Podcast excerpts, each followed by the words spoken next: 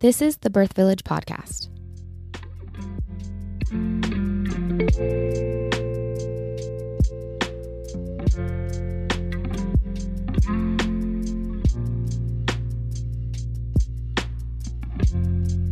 Hi, everybody. Welcome back to the Birth Village podcast. I'm Morgan. And I'm Trisha. And today we have an episode for you about birth beliefs. We had a lot of people write into this. So, when we were originally planning on doing this episode, it was just going to be a one and done episode, but we decided to turn it into two parts. When we started recording it, we already did an introduction, so we're just going to jump into that. But we did want to let you know that this is part one, and stay tuned next week for part two. There was some confusion last week with the business of documentaries. We just had some miscommunication, misunderstandings. So we thought that the documentary was going to be available for everyone to watch for free. What they did was give us a coupon code. So it takes $2 off of the total price. You can watch it for $10 for 30 days, which honestly is still a really amazing deal. It's an amazing documentary. We would highly, highly recommend that you go see it. There's a lot of good information, um, and a lot of a lot of good stuff to be learned. And this ties in with last week's episode on history, and also this week's episode on the beliefs that we have, because it's really good to check yourself and to make sure that what you believe is is what you want to believe and, and actually true, not just dogma or indoctrination. So go check out the business of being born. You can click on the link in our Instagram bio to use the coupon, or you can also use the code Birth Village if you check out on Amazon Prime or on their Vimeo, which again, that will be linked in the show notes and on our Instagram. We are discussing some beliefs about birth today. We've had a handful of people write in to tell us some beliefs that they currently have, that they've heard other people have, uh, just different things about birth, different beliefs that people have about birth. And we're going to read the submissions and talk about them today. I can't wait. I'm so excited. Me too. Trish, do you want to talk a little bit about why we wanted to do an episode like this? Yeah, for sure. Well, first of all, um, it is Women's History Month. Yes. And we just um, released the episode last week on the history of childbirth in America. So that was very important. And, you know, there are so many different birth beliefs um, going around in society Mm-hmm. because of what's happened in our past. And that's why we felt like it was so important for the history to be talked about first. And then we want to help people understand and kind of break down the reasoning behind some of these myths or birth beliefs that they have had. Mm-hmm. And that's why we just wanted to talk about it. And we put it out to the public for at least a month or so, Morgan, About, to ask yeah. questions. So we Mhm. have a lot, and that's really exciting because we, you know, this isn't just about what me and Morgan think or Yeah. well, kind of, but but um we want to really answer the community and you know have this be something that people are learning from and Mhm. and understanding just because someone said something does not make that truth Mm-hmm. and also with us too morgan just because Yes. we said something doesn't mean that that's truth for you either Mm-hmm. so we definitely want to put a disclaimer out there and say we are not medical professionals Right. we are definitely voicing our opinions, but we will try to back our, a lot of our opinions by actual research Yes. or um, experiences that we have had in the birth community to help us understand why that is definitely just a belief and not not solely truth. Yeah. So Yeah, for sure. And whatever narrative you are given about birth tends to be the one that you stick to. yes, And it's important for everyone to always question the beliefs that you have just to make sure that you're progressing as a human being. And birth, specifically, beliefs surrounding birth are some that are really hard to crack and Oh, hard to question. And yeah, it can get pretty ugly. People have some really strongly rooted beliefs in uh, whatever they believe in about birth. yeah. And uh, Well, it's personal. That's why. yeah. because we all especially if we're a mother we've all had a very personal experience with birth hmm um, we have a mother most of us Yeah. that we know, um, she has very personal experiences and information about birth. Now, Yeah. with that being said, me being an older generation than Morgan, my mom didn't talk about birth ever. really? Yeah, it was something you didn't talk about. Like it was just something that happened to you and you do not recognize it anymore. Oh. And it's like she almost didn't remember, you know, like she Sure. didn't want to remember. Mm-hmm. Um, so I didn't grow up at all talking about birth with my mother. Um, any actual woman, anything. Yeah. Yeah. So yeah, so it's it's a hard one Yeah. a lot of people for sure. Hmm. So, anyway, we just want to break that down. We want to open up a discussion. We want to learn from you guys if you have stories to share or things to talk about, but we also have a lot to share. So, Yes. That's what that's what we're doing today. Okay. Should we jump into it? Let's get to it. Yeah. Um we have kind of categorized the submissions. Some are kind of uh there's repeating themes Yes. throughout. So I think what we should start on maybe is our home birth theme. Yeah. Let's get going. Yeah. Okay, here's the first submission.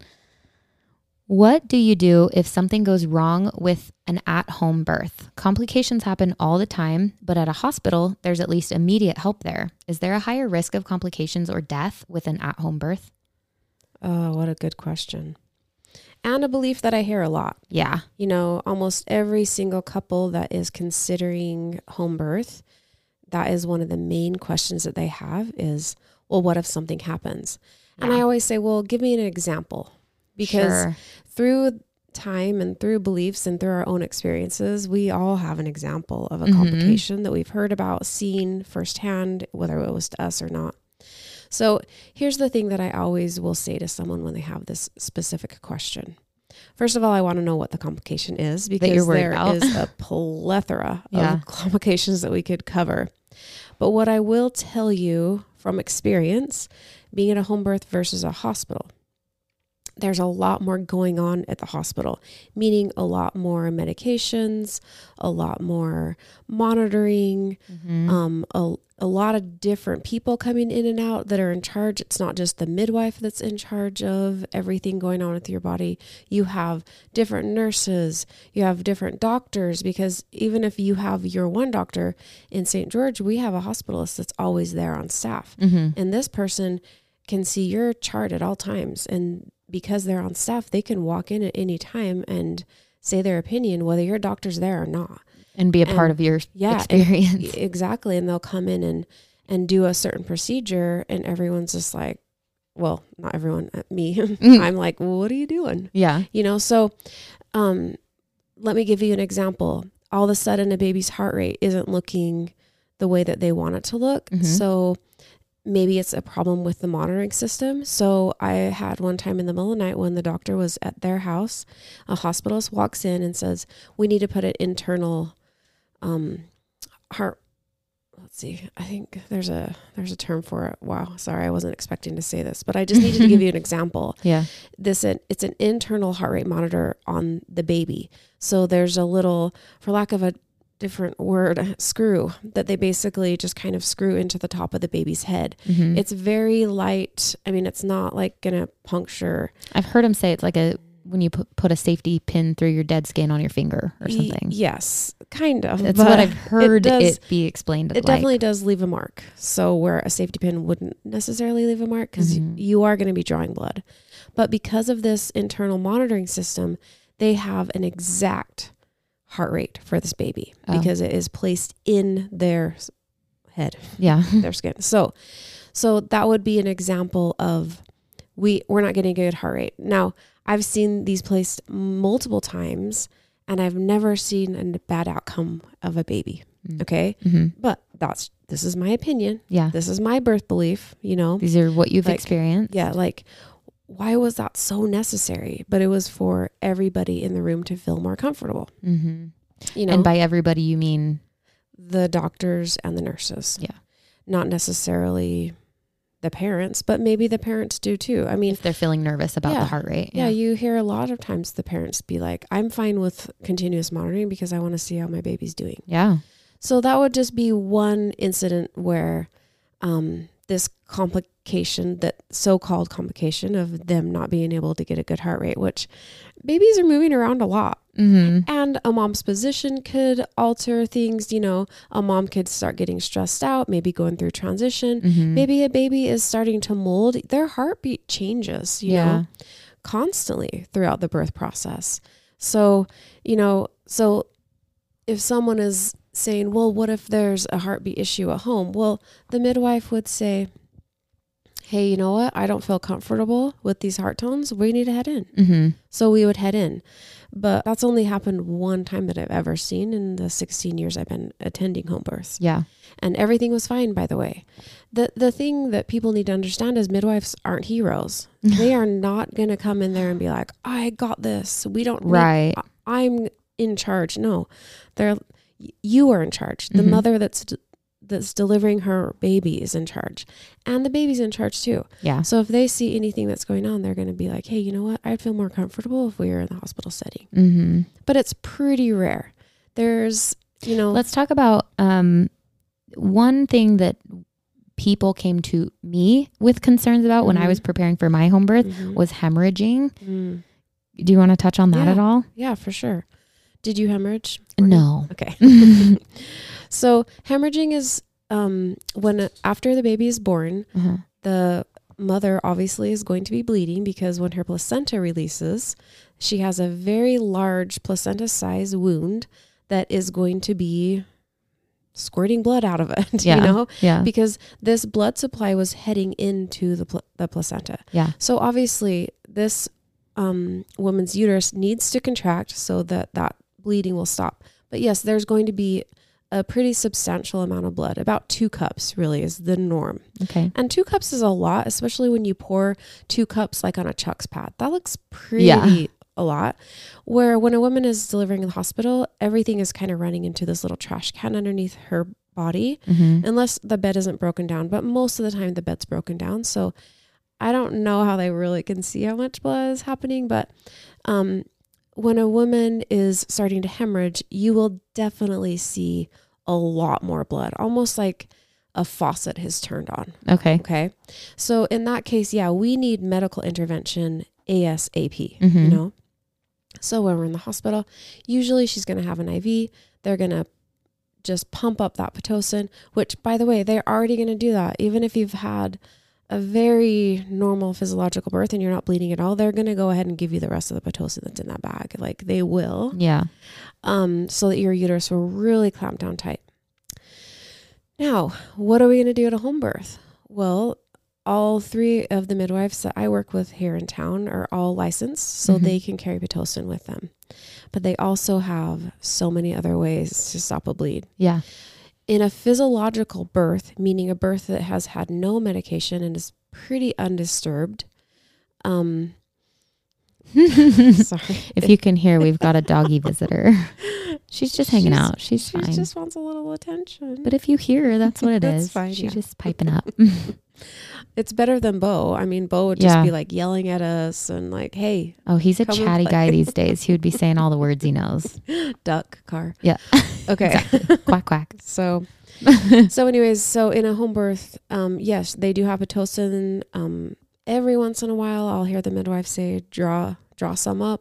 Just in Mhm. case, but usually the bleeding will stop pretty quick. You know, it's just about five or so minutes after that placenta comes out is when we really need that uterus to clamp down. Mm-hmm. And as long as it does quickly on its own, then, you know, we're fine. Mm-hmm. But um, I've only seen Pitocin administered at home a couple of times. But the amount of times I hear a midwife say, draw some up, a lot more than that. But they rarely have to use it. It's just precautionary. Mm-hmm. They use a lot of different herbal supplements and homeopathics as well um, before, like um, tinctures called like placenta ease or, you know, something to help, you know, with contractions or whatever. Yeah. So they do have a lot of other things, but obviously P- Pitocin works really quick, really Mhm. fast.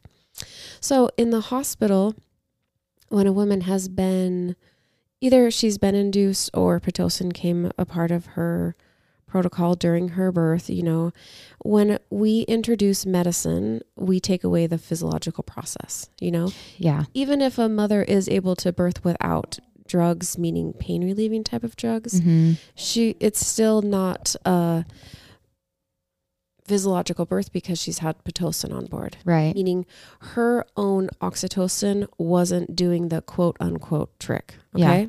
They wanted to manage it a little bit better. They wanted to get things moving, you know. Mhm. So she's going to have pitocin in the hospital, where obviously at home that would never happen, you know, Right. for ab- absolutely no reason. They're going to use things like let's go on a walk or nipple stimulation or anything like that's going to help to move a labor along versus pitocin. So, but when we introduce pitocin in a labor, then after the baby comes out and after the placenta comes out, the likelihood of her natural hormones like oxytocin Mhm.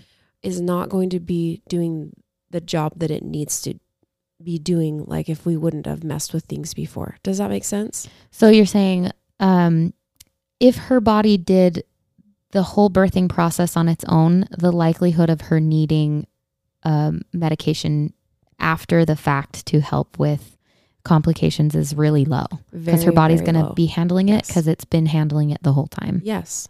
Yes, Okay. and this is a truth that I obviously believe. We can call it a myth if you want, but you know, medical professionals do not know this truth. Mm, They haven't been trained in this truth.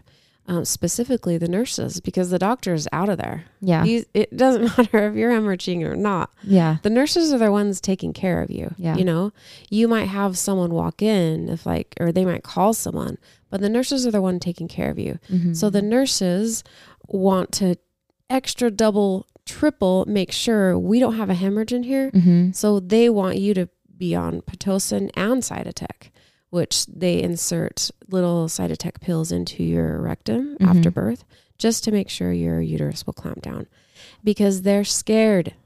So they're doing a lot of preventative things before they're even seeing is your body handling this fine on its own Right. or do we need to handle something? And that's Right. probably the big a big difference between hospital and home is in the hospital they're taking more preventative action and at home we're going to see what actions we need to take Right. Right. Well, yeah. So because birth is that- not an emergency. it's not a sickness, it's not but there's a lot of pathology surrounding birth yes. like Yeah. a hospital setting. Well, and yeah, and the natural body is is going to heal itself if you Mhm. give it time. Mm. But that's the quote unquote complications that arise in the hospital. Usually they're not letting things happen. Like if a Mhm. baby comes out and is not breathing right away, they want to quickly cut the cord and take it over to the warmer and work on the baby. What if we actually kept the cord attached? The, because it's providing oxygen. the life source that this baby has been getting oxygen for for the last nine months, how about we keep that intact? hmm Put baby on mom's chest and comfort the baby, talk to the baby, and, you know, stimulate the baby as well. Yeah. This, in my opinion, now, this might be a truth to me, it might be a myth to someone else, but, you know, from what I've seen, It uh, works. It works. Yeah. Yeah. And the one place that your baby does not want to be is in the warming station across the room from you. They want to smell you, feel you, hmm hear you, you know, um, and they will be very attracted to that and want to breathe because Mhm. their mother is filling them and talking to them hmm versus a medical professional that's being very, very rough with them and stunning them. You know, They're they're more comfortable be having as many um as many similarities as possible to when they were in the womb right. because it's all that they've ever known for their entire existence. Right. Yeah. Yeah. So I wish this question would have said a specific complication. Sure. I've just given you a couple of different complications, quote unquote, Mhm. complications that that I could perceive as, well, what if these happen at home? So Right. so you know, the bottom line to this question is when we don't mess with physiological birth, we usually don't have a complication. It typically goes better than Yes. But midwives, like I said, will never try to be a hero. There will be a huge heads up. In a physiological birth, the body is the one telling the story. When Mhm. a woman is not medicated, girl is telling her story out Mhm. loud Yeah. and you know exactly what's happening with her. But when she's medicated, we don't have a lot of ideas of what's going on with her body. A vaginal check is really the only way, and her blood pressure Mhm. and you know her heart rate and stuff. But so yeah, so I hope that that kind of answers that question with the complications. Yeah, I just I think that it is important to highlight the fact that you're not like shoved in a in a closet and go figure this out on your own. Yeah, Midwives are very trained and there are things that they do that actually really do help move things along like you said going for a walk or these herbal remedies and stuff like Mhm. that they really do work it's just that people are they sound scary to people. People don't trust that they work because they don't have experience with it. Right. but when we know that hey going for a walk does actually help get things moving along or nipple stimulation because of the oxytocin that it's providing or so many different things people Yeah. don't necessarily trust them but the midwives can trust them. They've seen it work time and time and time again. And transfer is is an option if it's necessary and Right. like you said midwives aren't going to be a hero Mm-hmm. they're not going to try to say no i we're not going to transfer you i got this like if a transfer is necessary it's going to happen Right, exactly. And it's low. It's like 5%. yeah So just so everyone knows, Yeah. like there's a lot more complications happening over at the hospital. yeah And in my opinion, my belief is it's all the medicine that they're handing out over there. So, Yeah. Okay. Here's the next one about home birth. Let's hear it. This one is that home births are only for the hippie, crunchy people, and that home birth is inherently dangerous. The hospital births are inherently safer, that birth needs to be medicalized to be safer. We touched on that a tiny bit. Yeah. Um, I think we can. I mean, you've seen all kinds of people have home births, not Mhm. just hippie, crunchy people. Yes, yes.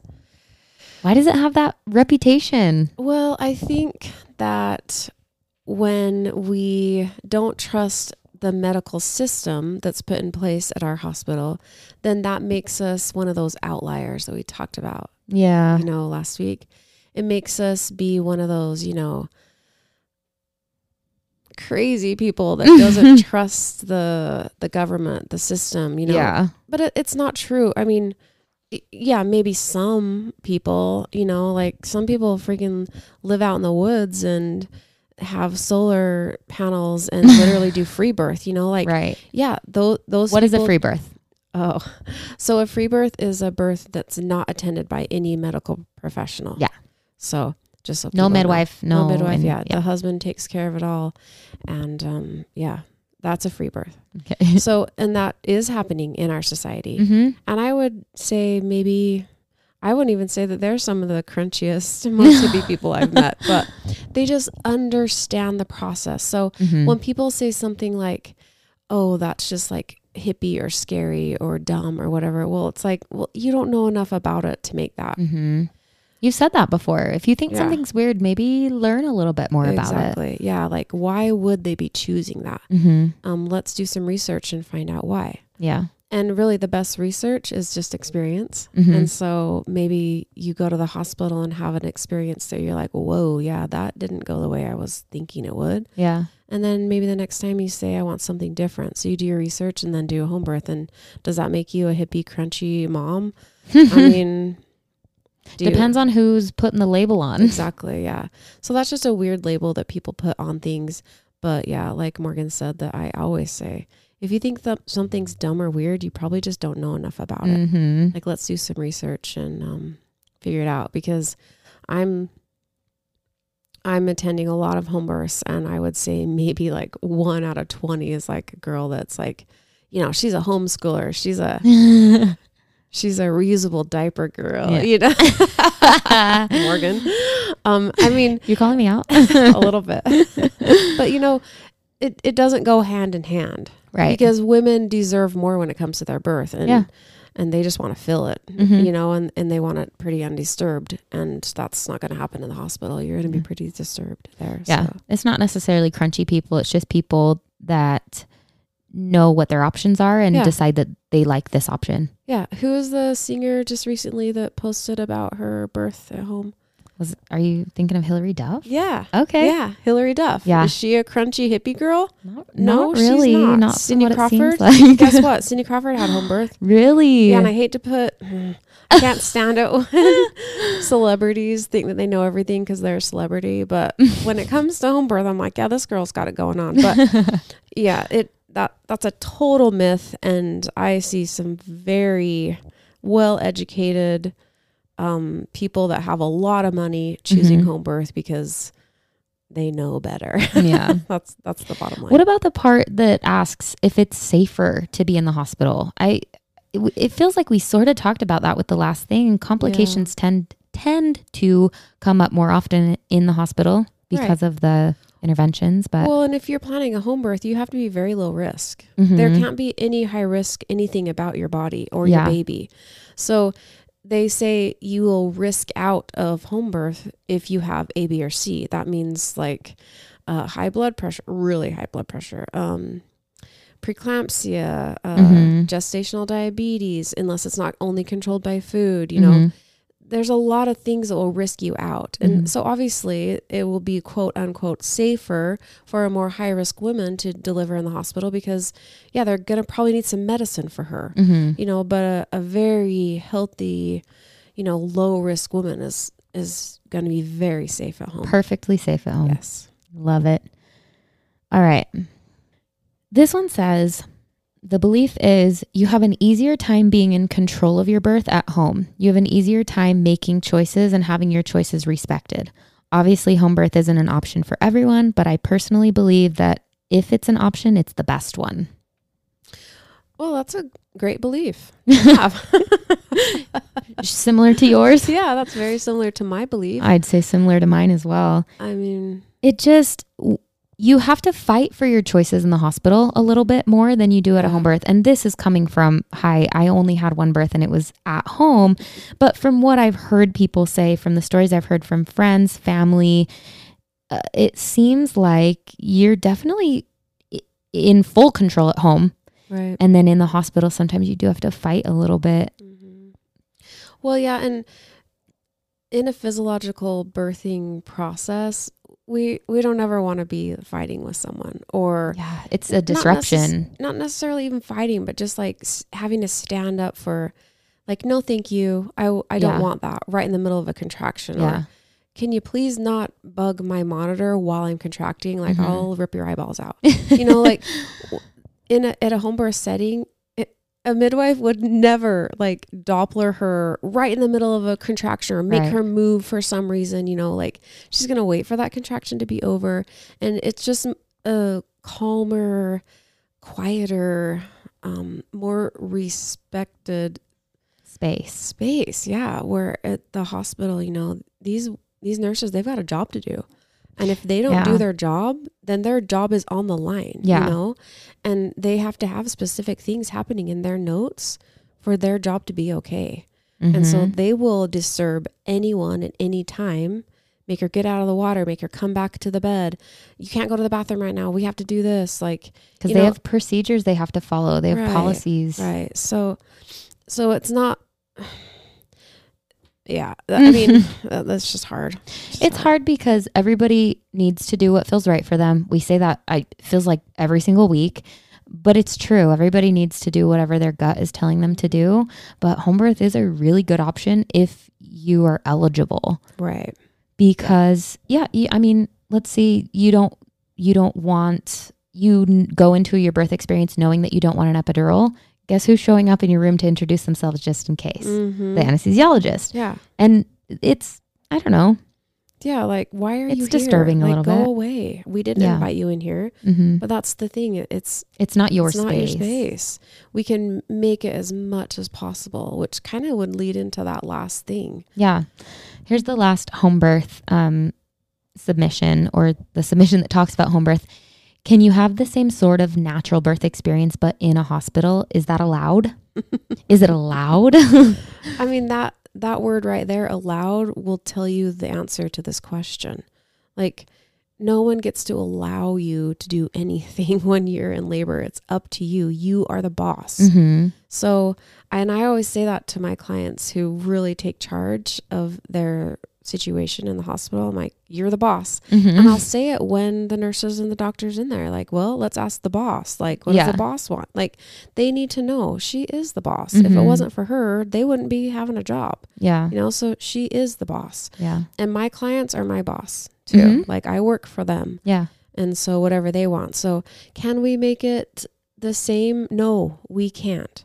Because we're constantly reminding people who the boss is. Mhm. At home, there's no reminder of that. Mm-hmm. So it's just That's probably the biggest difference, right? y- yeah, for sure. Yeah. Yeah, like we I mean, even to get admitted into the hospital while you're in labor, your body has to be doing a certain thing. Mm-hmm. Like I've labored with a a mom in triage for like two or three hours because they wouldn't admit her yet because her cervix wasn't far along enough. Mm. But we needed a bathtub. Like I just kept saying to the nurse, please, like I just need to get her into a bathtub. Because you like, know "Well, that it's going to progress once she gets into Yeah. the bathtub. Yeah.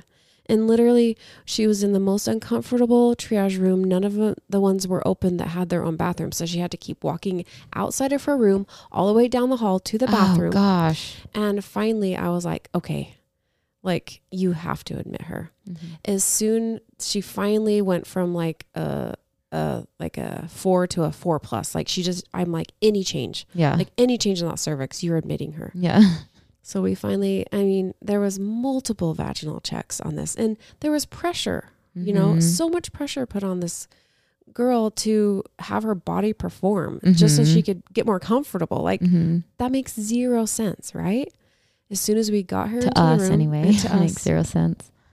as soon as we, but this nurse was just doing protocol. She's had to do her job. She had to. Like Yeah. if she admitted her and she wasn't really in labor or whatever, it would it's her butt on the line. mm-hmm.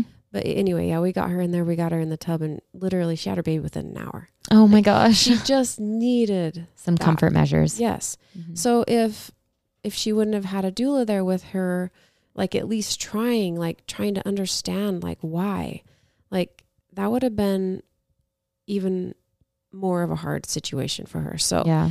can we make it like home?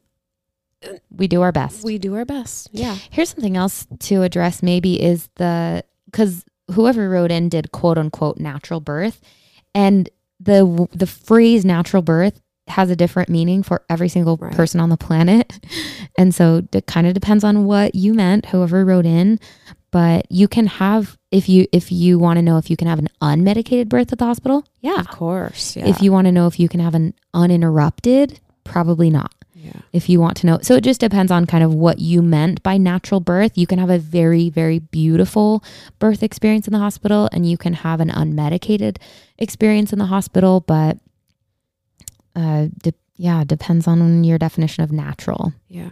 And just be aware that you're going to have to know a lot about navigating the hospital system, having to do with their protocols and their procedures, Mm-hmm. and understanding them so that you can navigate them in a very easy way instead of like a get out of my face type of a way, you Mhm. know?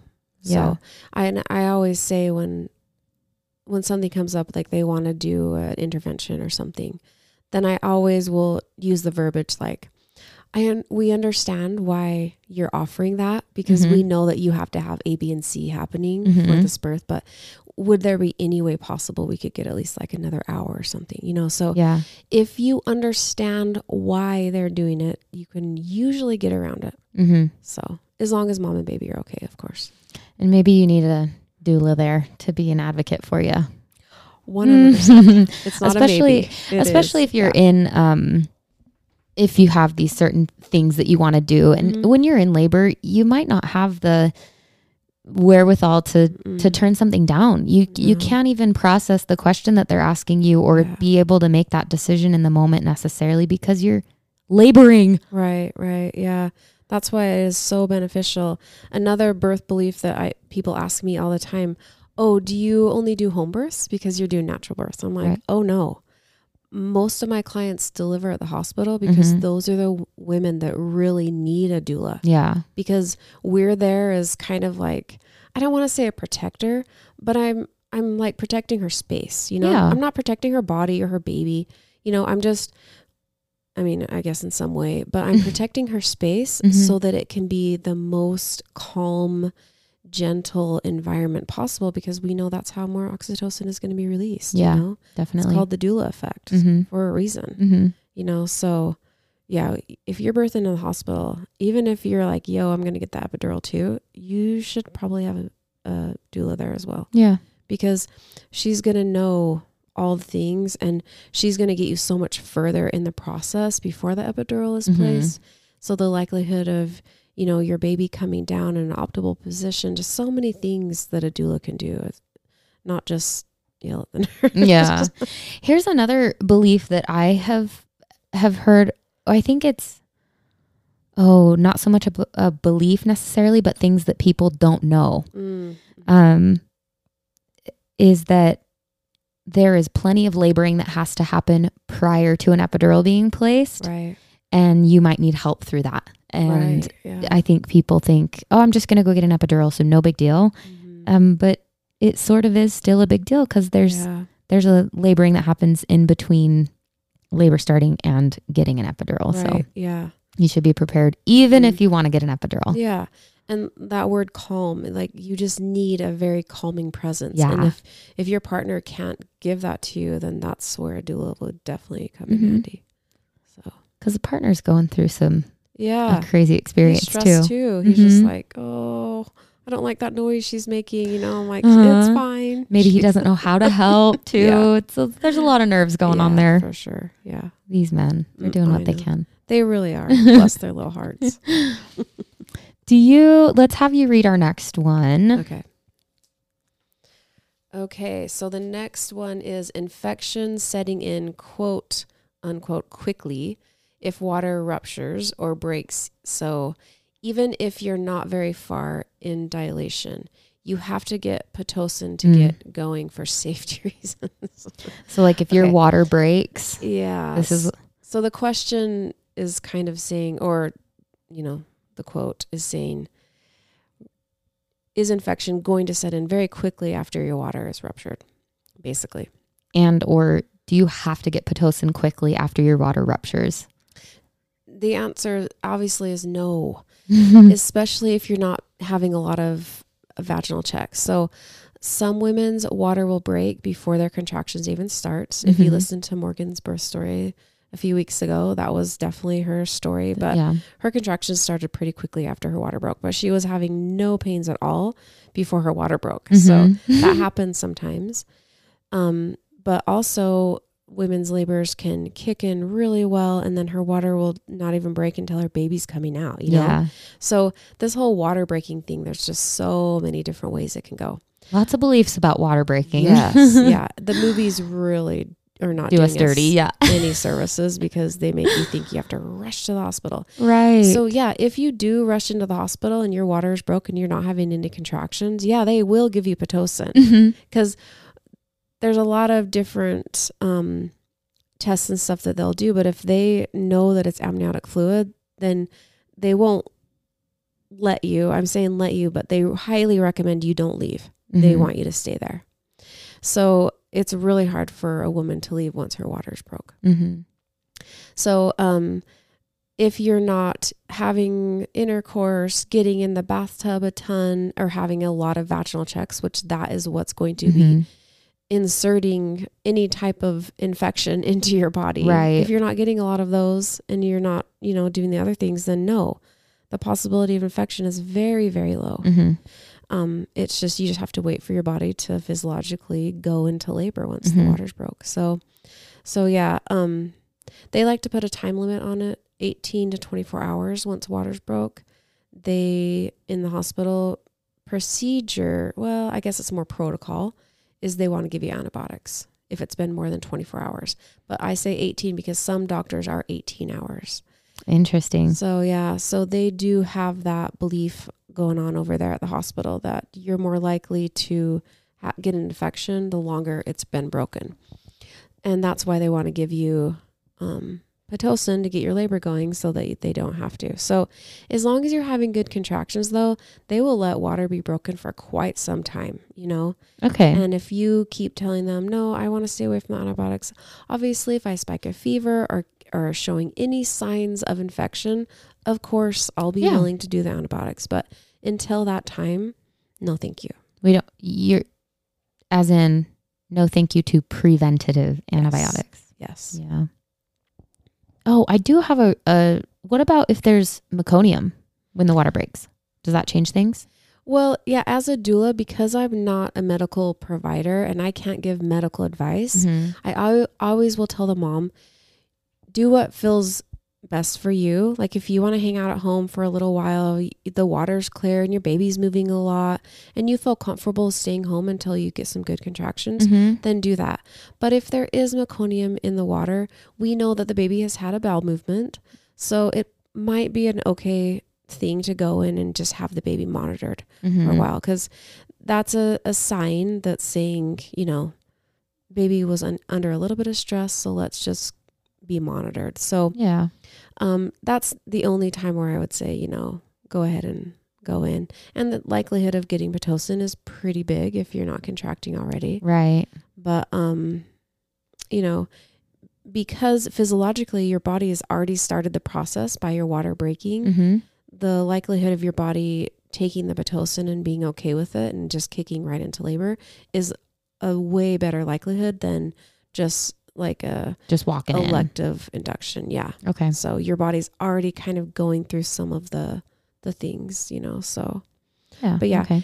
now, with that being said, everyone needs to know meconium is not always a scary thing. Right. You know, it's just another sign, you know, and so even at a home birth when there's meconium, they monitor the baby a little bit closer, but you know, it's not that big of a deal. I've never seen any bad outcomes from meconium. I'm not saying that there isn't any. Right. But, But I'm yeah, we just have to be really good about suctioning the baby quickly after because we, yeah, we don't want that meconium settling into their lungs. yeah. So that's the only thing. Which, by the way, when you're in the hospital and there's meconium, the respiratory team will be attending your birth mm-hmm. from the NICU. Right. There's usually two to three of these people.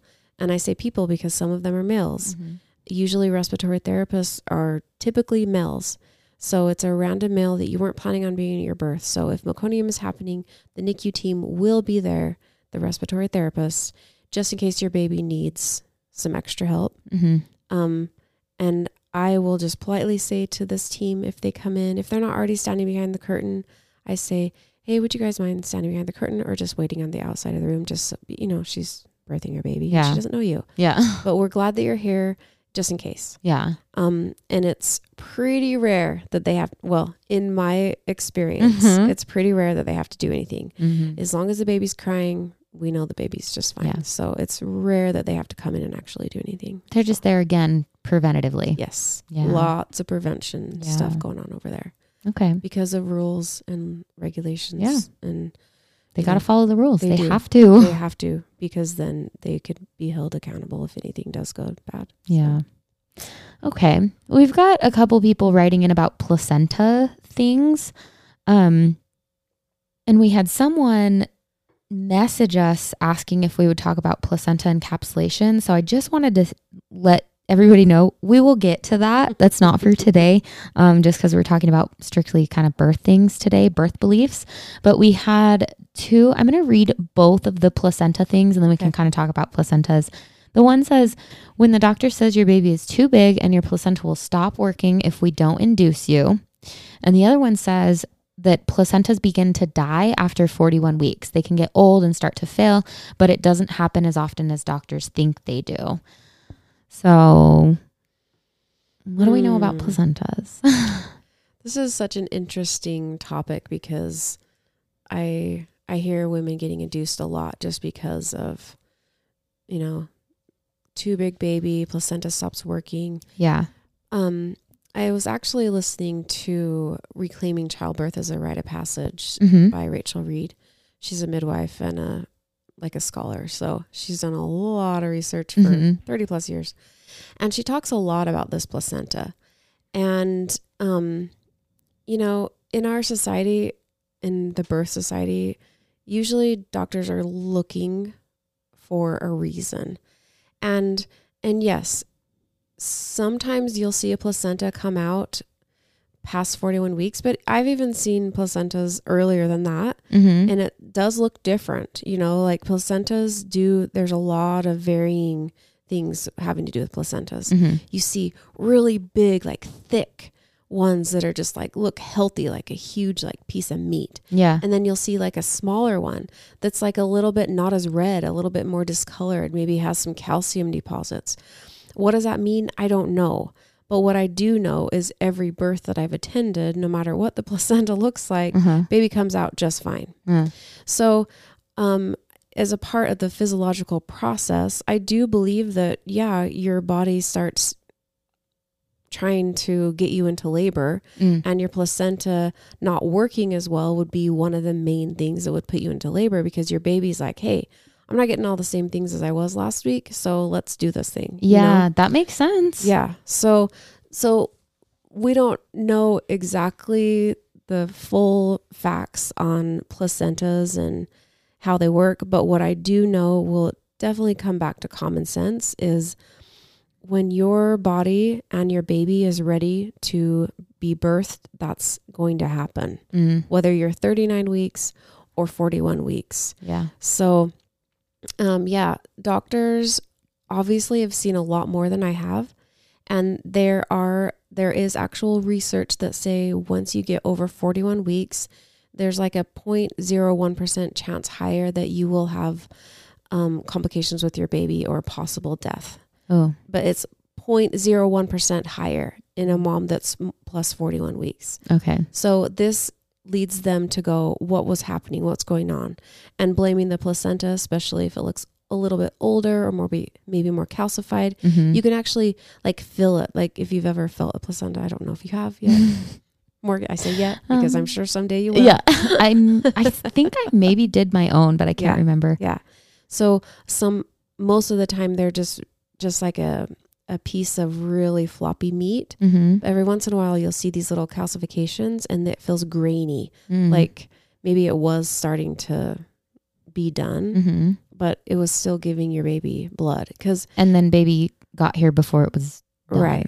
Cuz your placenta is attached to your uterus Mm-hmm. and everything that's coming through your placenta to your baby is coming through your body. It's not just the placenta doing this big job. mm-hmm. It's attached to your body. Yeah. You know, it's like a,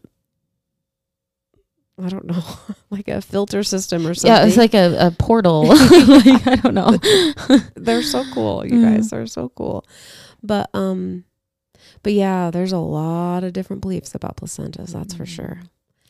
Let's really quick address some ideas for people. If you have this, okay, let me backtrack a little bit.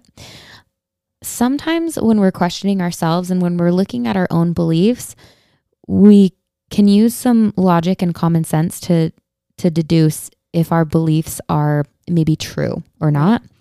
But where can we turn to for answers to questions or to grow some new beliefs Mhm. and do you have any recommendations for anybody that's listening that's like well okay how do i learn about placentas then or how do i develop these beliefs that are n- foreign to me Mm-hmm.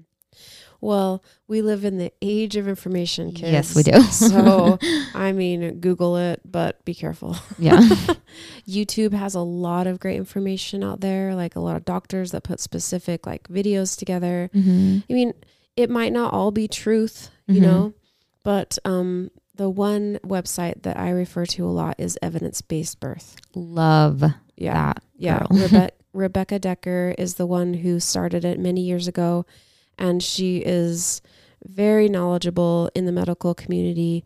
You know, she's she definitely leans more toward the natural, just because hello, it's Yeah. a natural process. yeah But it's not because she thinks natural is better or anything. She's just like the evidence is showing that if we leave the Uh-huh. mom alone, we have a better outcome Mhm. and that has to do with everything having to do with pregnancy and labor and delivery. But she actually has the evidence to back up what she's saying. So yeah I feel like when I've, um, she has a podcast, Evidence Based Birth, and then she, like Trish said, she has her website. I feel like every time that I've read an article or listened to her podcast, it feels pretty unbiased. And like you said, it does tend toward the natural, Mhm. but not because that's her preference necessarily, Right, be- yeah. be- but because that's what the evidence is showing. right.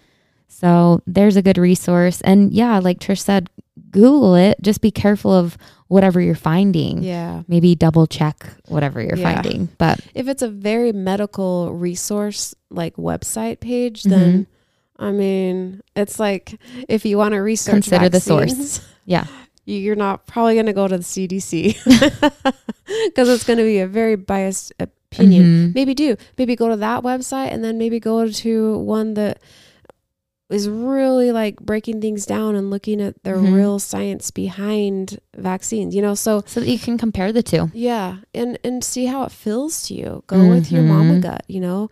How does it feel when you read a certain thing? Yeah. Did that make sense to you? Did that make you feel better or did that make you go, "Ooh, I don't like that." Yeah. Well, and providing yourself with information helps your intuition be stronger almost. Of course, yeah. Because if you don't know what you're trying to make a decision about, if you don't know anything, your intuition can't tell you anything because you don't know. Mm-hmm. Exactly. Exactly. So, so yeah, do your research and, you know, just make sure whatever you're researching is something that makes you feel good. Yeah. yeah. Anyway, a little bit of a sidetrack there, Yeah. but it felt important to touch on. For sure. All right, everybody, that is all that we have time for today. Stay tuned next week for our part two. Thank you so much for listening. Check us out on Instagram at the Birth Village Podcast. If you want to get in contact with us, you're welcome to reach us there. You can reach us at the Birth Village Podcast at gmail.com. We would love to hear from you. Anything you have to say, questions, comments, uh, any suggestions for episodes or anything like that, feel free to hit us up. If you would like to share this episode with your friends, we would be so grateful for that. And remember that empowered women empower women.